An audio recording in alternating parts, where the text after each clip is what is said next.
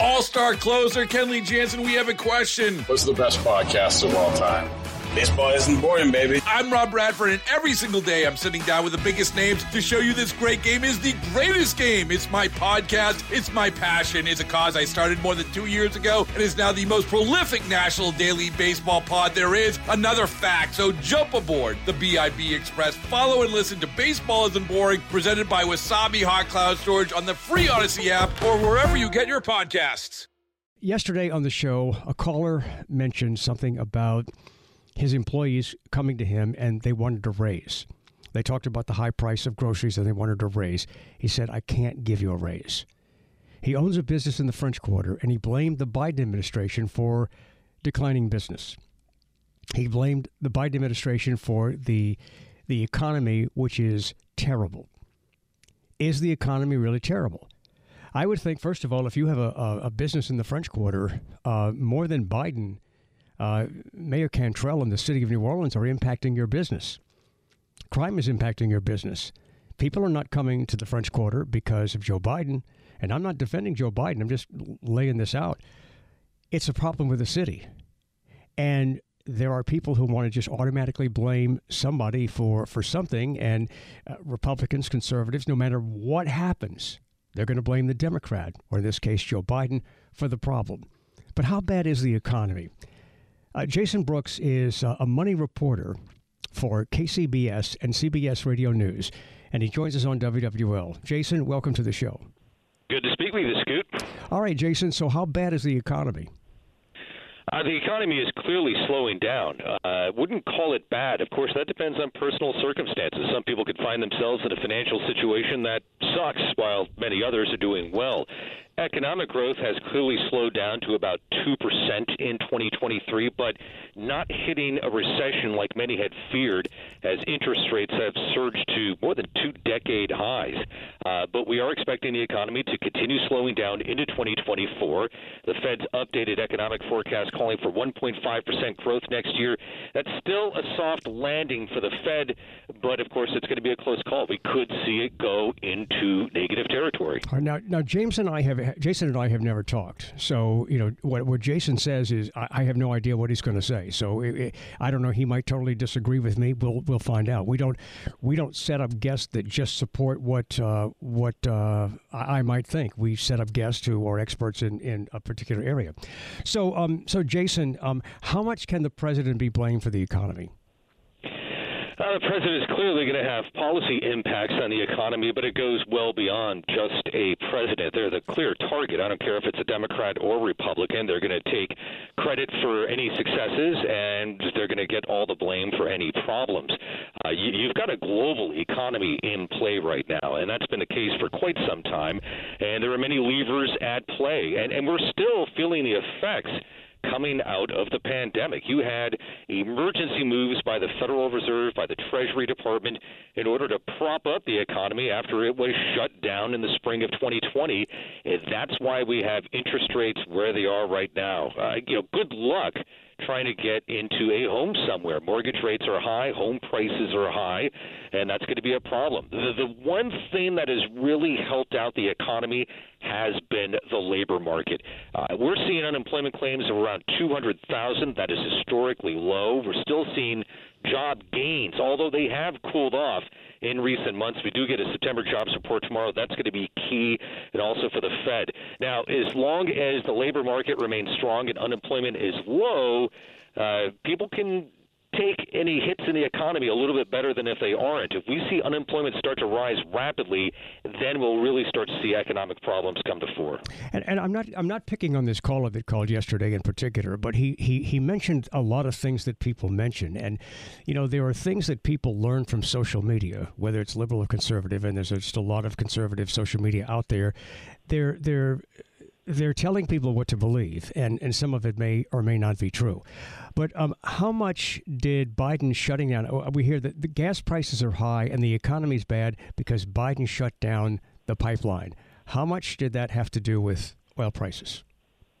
Uh, that's going to have a modest impact on the price of oil. You, you've also got uh, a new five-year uh, plan, uh, offshore lease plan that's only calling for three sales over the next five years. That's down dramatically from previous five-year plans that ranged anywhere from about a dozen to about 40 sales. Now, the oil industry is bemoaning that, and they say that's that's going to further hurt U.S. supplies, and that will push up the price of oil. Uh, President Biden doing that move because he wants to increase the amount of offshore wind programs to bring the U.S. to a carbon neutral stance in 2050. Uh, one thing is clear U.S. crude supplies are low. They've been dropping in recent weeks. They're at their lowest level since last year. Uh, price of oil pushed over $90 last week for the first time in 2023. But it's not just because of U.S. oil supplies. You've got OPEC that's been cutting back on output over the past several months dramatically. They're going to keep doing that, and that's diminished global supplies, which has pushed up the price of oil. You've got heavier demand in India and China, and when you've got lower supplies and high demand, that pushes up the overall price of oil for all of us. Right, if you're just tuning in, I'm Scoot, and we're talking to uh, Jason Brooks. He is a money reporter for KCBS and CBS uh, Radio News, and we're talking about the economy. And it came up on the show yesterday. Um, a caller was talking about his business, and employees wanted a raise. He couldn't give them a raise, and he really blamed uh, Biden for that. Uh, I mentioned that if you have a, a, business in the French Quarter, the, the, the city and crime in the city may have a bigger impact on your business than than, than Biden. But um, Jason is talking to us just about the economy in, in general and things like oil prices and the pipeline. And so the pipeline uh, that Biden shut down did have a moderate uh, impact on on gas prices, on oil prices, right? Absolutely. Uh, there was a moderate impact. Can't put it beyond that, though. Uh, there's a lot of drilling that's still taking place. Uh, and an interesting facet of all of this is that in August, uh, when it comes to U.S. international trade, the U.S. exported $1.5 billion worth of oil and it imported one and a half billion dollars worth of crude oil. So uh, an even exchange in that regard. Uh, it's it's easy to blame one facet on an increase in prices but yet there are there are dozens of reasons behind any of that. And the big one right now, I mean, the really big one is just that OPEC has cut production, and you've got demand that has bounced back big time in China. Uh, China's COVID uh, restrictions were much more severe; they lasted much longer, and that economy only started to really reopen this past year, albeit very slowly. But they have been drinking up as much oil as possible in the past several months, along with India.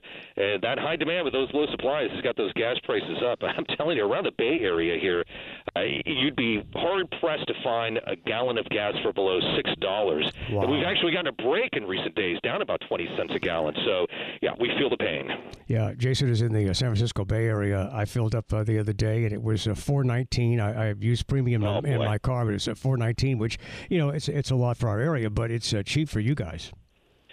Yeah, I think I did it uh, six nineteen the other day, and I I was actually upset because I noticed uh, the day before it was fifteen cents less, and I'm like, I think I can go one more day before filling up, and yeah, yeah I, I paid a price for waiting.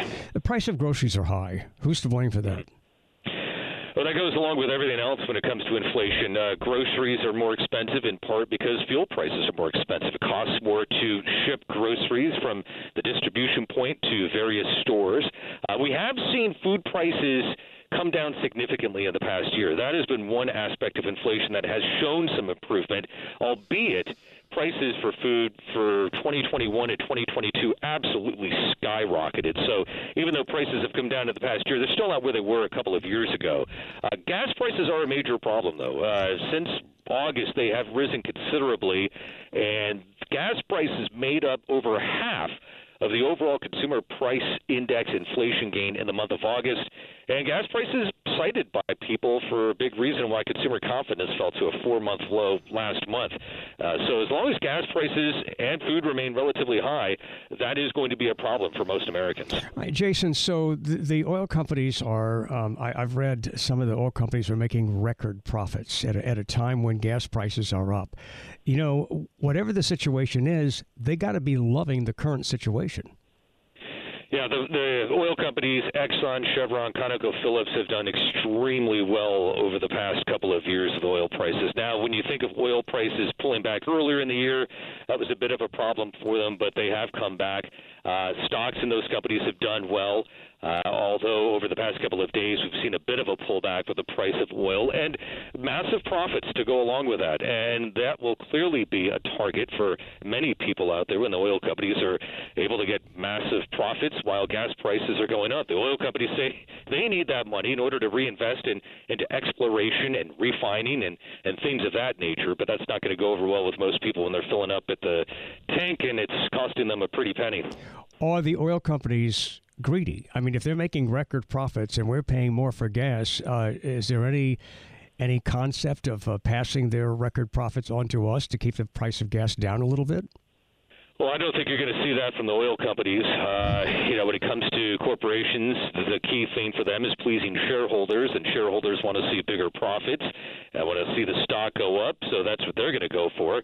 Uh, naturally, you'll have government leaders on, uh, you know, profits to be diminished and be passing that on to consumers. That's something that always goes over well with the voters, but I don't think you're going to see anything right now that's, that's going to compel the oil companies to uh, cut the price of fuel that's sold to gas dealers. Is there anything consumers can do? Do consumers have any power when it comes to um, contributing to the economy? When it comes to contributing to the economy, well, or, or uh, say, let's say, uh, let's say, um, could consumers do anything to bring prices down? Uh, uh is a supply and demand uh, part of the equation? Well, it certainly is, and I mean, if you're talking about and specifically the price of oil, certainly, uh, if people start driving less, the demand will go down. When demand goes down, the supplies tend to increase. That affects the overall price of oil. Uh, and of course, you know, people start driving rapidly again after that. You'll see it go back up. But that that is one thing people can do. But it takes a tremendous effort for most people to do that. You've got to you know restrict the amount of times you drive. You got to carpool, take public transportation, or your next car that you buy, you make it electric, that kind of thing. And we're seeing an increase in that. Uh, EV sales, I believe, in the second quarter of this year made up about 7% of overall U.S. vehicle sales. It's still a small number overall, but one that is steadily increasing. Jason, I know people who have turned the idea of driving an electric car into a political issue. Um, electric cars are, are new. Some people love them. Not everybody has to have them. Uh, you're not going to be forced to buy an electric car. How much is the emphasis on uh, EV uh, vehicles? How much is this affecting the economy? Well, it's clearly the future of motorized transportation. Uh, we know that we're not going to be using fossil fuels forever to get around, and this is something that has been going on for quite some time, and that momentum is increasing. It's still a small part of it. I think you are seeing people who do make that move. They're basing it off of their thoughts on the environment and try to stop global warming. Uh, but it, it's a very small move still. It's going to take a lot. The charging networks around the country are still at a very early stage. Uh, it takes a while to charge the cars. These technologies are improving and growing and, and uh, being dis- uh, deployed more rapidly, but it's still taking some time, and it's not as convenient as it is to just go fill up at the gas station and on your way in your combustible engine. Uh, but it is a movement that is taking place and will continue and will become a bigger part of the economy. And Scoot, I, I hate to cut you short here. I, I didn't realize we'd uh, be talking so long, but I've got a uh, live here on KCBS in about two minutes. I got to get ready for. Go ahead. Jason Brooks is a money reporter for KCBS and CBS Radio. Thanks for your time. You bet. Good talking with you. All star closer Kenley Jansen, we have a question. What's the best podcast of all time? Baseball isn't boring, baby. I'm Rob Bradford, and every single day I'm sitting down with the biggest names to show you this great game is the greatest game. It's my podcast, it's my passion, it's a cause I started more than two years ago, and is now the most prolific national daily baseball pod there is. Another fact, so jump aboard the BIB Express. Follow and listen to Baseball Isn't Boring, presented by Wasabi Hot Cloud Storage on the free Odyssey app or wherever you get your podcasts.